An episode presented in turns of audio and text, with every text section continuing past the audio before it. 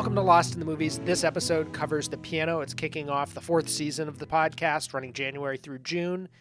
I will be covering uh, different three different directors, two films from each. So one January and February, one March and April, and one May and June.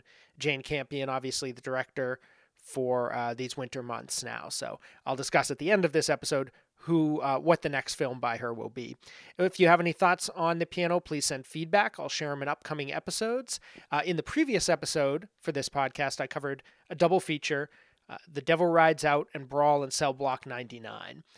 On my other feeds, uh, Twin Peaks Cinema, I put up an episode in December on Sunset Boulevard, comparing that film to Twin Peaks, part of my "What's in a Name" series, where I talk about films that uh, Twin Peaks took character names from. So in that case, Gordon Cole gave uh, the David Lynch character in Twin Peaks his name. And for the Lost in Twin Peaks uh, podcast feed, I finally returned to that after a month's break to wrap up season one in December. So for the season one finale, I had the episodes, daily episodes for a week uh, welcome, mystery, Laura, subplots, current events, in the weeds, and archives, and an illustrated companion guide to all that with screenshots and listings and so forth, as with every episode, other episode. So season one is now done. There will be a pause and I may come back for some season two episodes, but I may just skip ahead in May for Firewalk with Me since the 30th anniversary is coming up then, and then the fifth anniversary of season three after that, and then I would go back and do season two. So that's the plan for now. But uh, if I get far enough ahead, I may do some season two episodes before that. So stay tuned. On YouTube, I posted my Twin Peaks Conversations number five, Firewalk with Me, Your Laura Disappeared author Scott Ryan. So great conversation with him and cross posted that publicly on Patreon and also had more than half the conversation exclusive to the $5 a month tier. We discussed season three as well as Firewalk with me. He had some really interesting thoughts on that. For dollar a month patrons, I put out episode 86, Twin Peaks Cinema Mysterious Skin, talking about the similarities between particularly Firewalk with Me and that uh, really interesting film. And uh, in addition to that, topics included the old and new Dune. I did an archive reading and a new capsule. Twin Peaks reflections on the characters of Pinko, Mayor, Lana, locations of Big Ed's gas farm and house in Fargo Field, and the storyline of who is Donna's father, which I connected to Eraserhead, plus some more topics in there.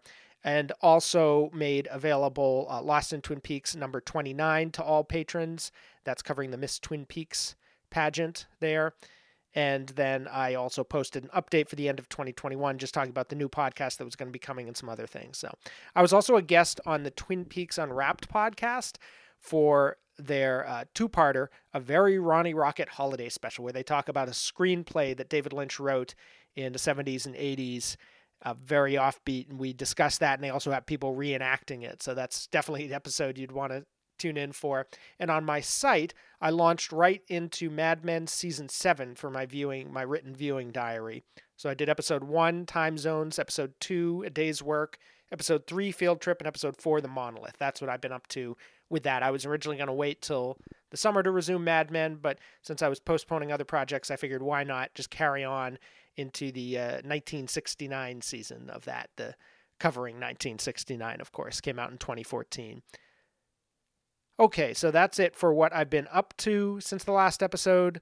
Let's now kick off 2022 with my discussion of the piano recorded a few years back. So let's revisit that here. The critics say, so moving and original, it is a triumph. One of the most enchanting love stories ever filmed. Erotic. Mysterious. Exquisite. Jane Campion is one of the most splendid filmmakers around.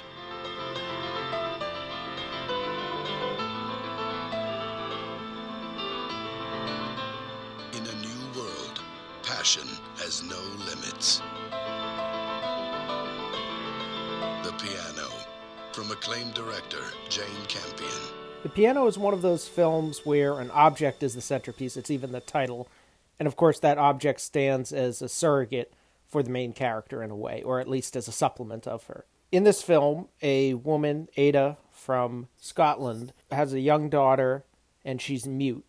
And her father uh, marries her off to a man from New Zealand, or who lives in New Zealand at this point.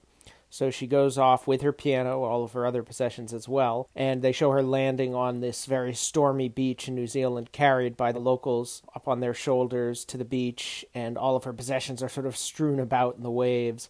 And when they walk back through the woods and back to the sort of um, small village where uh, several of the of, of the uh, Europeans live, uh, along with many Maori, they have to leave her piano behind on the beach.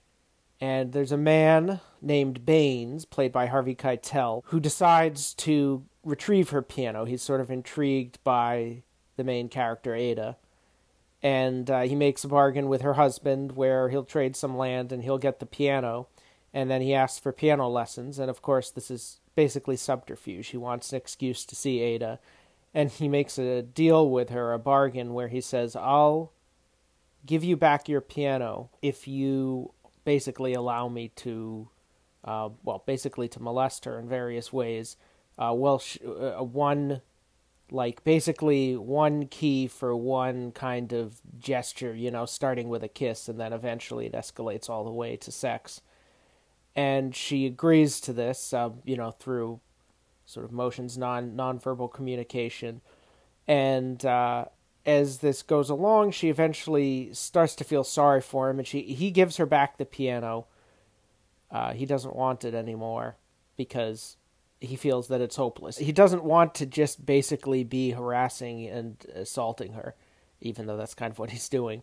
But he, uh, you know, he he wants it to be reciprocal, so he has the piano sent back. And at that point, she returns to the house and he says he doesn't want to see her if she doesn't actually love him, and then they make love. And uh, the, her husband, played by Sam Neill, finds out about this and is both intrigued and horrified. Like he's just spying on her the whole time. There's even a shot where she drops a button um, between the boards of the floorboard, and it hits him in the face because he's lying underneath looking, which is almost a surreal moment. And at that point, he takes her back. There's sort of a various tug of war over her. He chops off one of her fingers when she he finds out that she's trying to go back to him.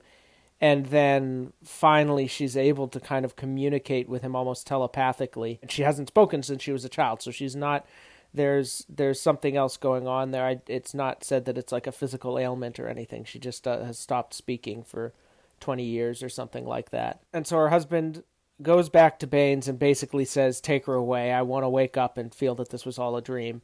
And so he does. And in the end, she's uh, on her boat. They're going out to sea.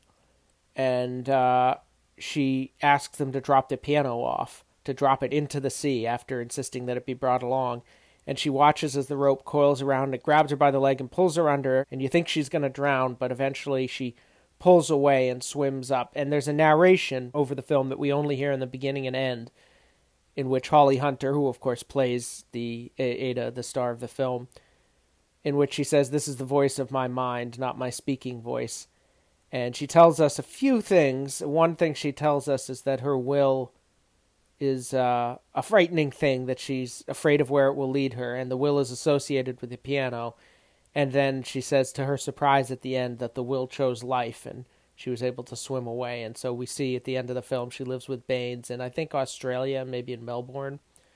And uh, he's she's she's learning how to speak and um, you know, there's sort of a happy ending, I guess, in a sense, after all the turmoil. A fascinating film, first of all, just because of the way it looks and plays and sounds it's a film that's very alive to the senses. You know, you you almost feel at times like you can smell something or taste something because uh, the cinematography is so sort of limpid and impressionistic and uh, and vivid at the same time. I remember when this came out, I was a kid and you know not kind of ready for this sort of film, and I remember hearing about it. It was it was kind of a sensation at the time, as I recall.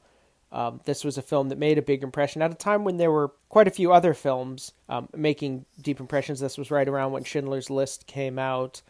Um, but I would say after that, this was probably the film of the year. And I remember my mother saw it and she hated it, absolutely hated this film.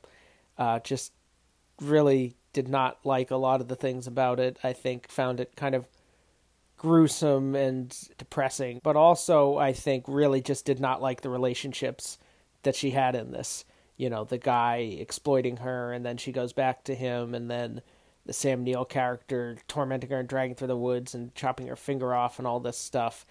Um, I think even more so than the brutality, just the way that the film kind of dealt with that brutality in a in a sense, almost kind of accepting it in a weird way. I'm totally putting words. This is not what she said about it, but and I remember my impression of it at the time was sort of this very much like an art house film, you know. And I think I sort of retained that impression later and thought, okay, is this sort of that film where it's very pretty to look at and it has a kind of somber theme and everything like that, and it, it's sort of the you know the art house movie for that type of crowd where uh, it's ostensibly somewhat highbrow, but maybe a little bit shallow in a in a weird way. And when I finally saw the film, I I didn't really feel that way because there's especially the early passages. There's just a real vividness to uh, Jane Campion's style, uh, the cutting and the way that the camera will move. There's a great shot where after carrying Ada to shore, the men all pee.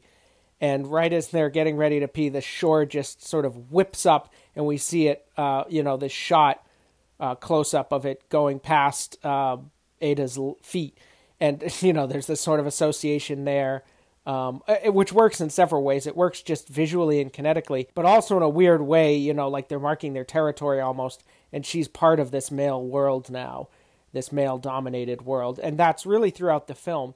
What's so interesting about the film, and I'd be interested. I haven't yet, but I'd be interested to sort of read some of the conversations happening around it at the time because I can see a lot of uh, criticisms of it, and I think my mother kind of felt some of this where you know is it doing the sort of classic beauty and the beast thing where the man is a monster and he takes advantage of the woman and then she sort of falls in love with him and falls under his sway and tames him and that kind of um, repressive model almost in a way? Or is it doing something more interesting? And i think you know it's it's interesting in that light to notice of course the Miramax logo at the beginning and end of this film. I, I don't think harvey weinstein had much to do with uh, I mean, I, I know he had nothing to do with the creative aspect. I don't think he even had much to do with like financing it. I'm not sure, but I think he just got the distribution rights. But that certainly is striking because the scenario in this film is really, when you think about it, extremely similar to what he was doing, where he would have these sort of offers for these women and he would you know well you know you can do this if i do this and trying to make it like you know they were there of their own will but he had all the power and control in the situation. So um, i can imagine through his eyes this would be quite an appealing uh, scenario. But i think the film is doing something more interesting and more fleshed out than than just that sort of fantasy. The turning point where um, I f- where I feel like it's going into something sort of deep and rich and troubling and compelling is after he after Sam Neill has locked her into the house and then she starts for the first time ever she starts approaching him and she won't let him touch her but you know she's sort of taking his clothes off and caressing him in the bed and he's confused. He says why can't I touch you? And she moves his hand away and won't let him do things and at one point he gets uncomfortable and to me, what's interesting about this is it suggests that this is not so much a scenario of like, you know, the the the monster being tamed by the woman and while also exciting her passion. It's more of a story of somebody who is in this situation in various situations, and that's what's compelling. This is a new situation in the film that she's in with her husband, but she's reacting somewhat similarly to how she did with Harvey Keitel, which is resisting with all her power, but also interested in their weaknesses and and interested in coming to them. You know, when they're approaching her, often forcefully and brutally, she's not she she may feel she's forced to go along with it. She may go, but she doesn't give herself. And when she feels that she has that power and agency those are the moments where she actually feels something for these for these men so i think it's it comes off to me at, at that point as less of a situation of trying to sort of romanticize this abusive relationship than to recognize how within that dynamic uh, someone can try and hunt for something that is more reciprocating. It makes sense that at the end of the film she throws the piano away, and I think this this could be read, in, and it almost kills her to do so. I think this could be read in a few ways. Obviously, the piano is associated with her will, and there's this idea that you know this is her sort of her independence, her autonomy, her sort of life force apart from this very repressive environment that she's in her entire life. Um, and it's worth pointing out, too, that as we learn when she's speaking to the little girl about the daughter's father, how she met him and what their history was, and we know that they're not married. We know that she could sort of speak to him without words, um, but that he got frightened and moved away from her.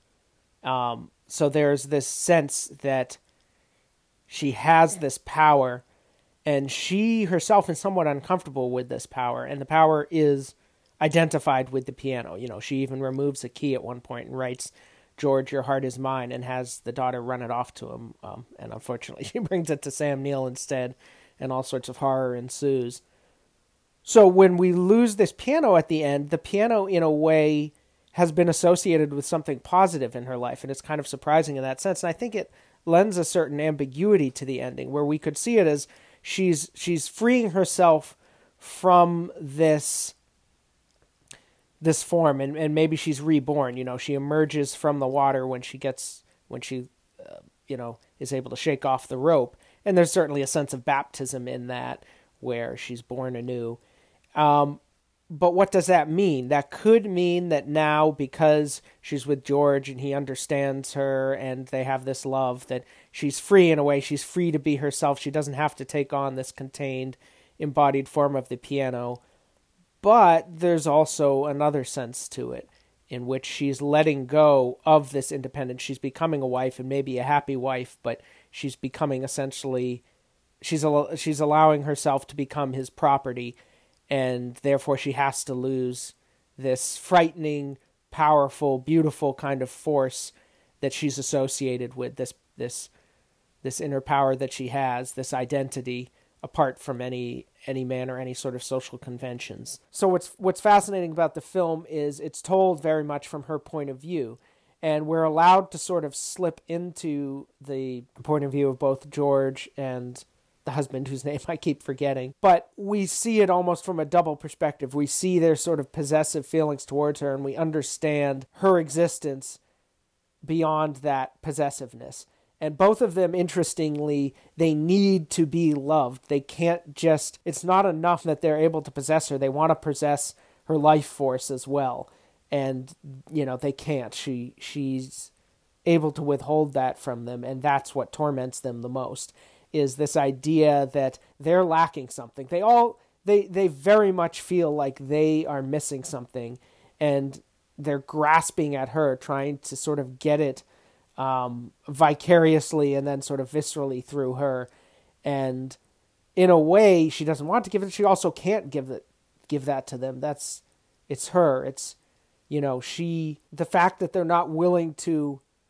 They're, they've sort of caught themselves in a trap of their own making because what they want from her she can't give and part of the reason she can't give it is because they have this power over her and this this unwillingness, uh, certainly in the husband's part, and to a degree with George as well. Certainly at first, this is the case.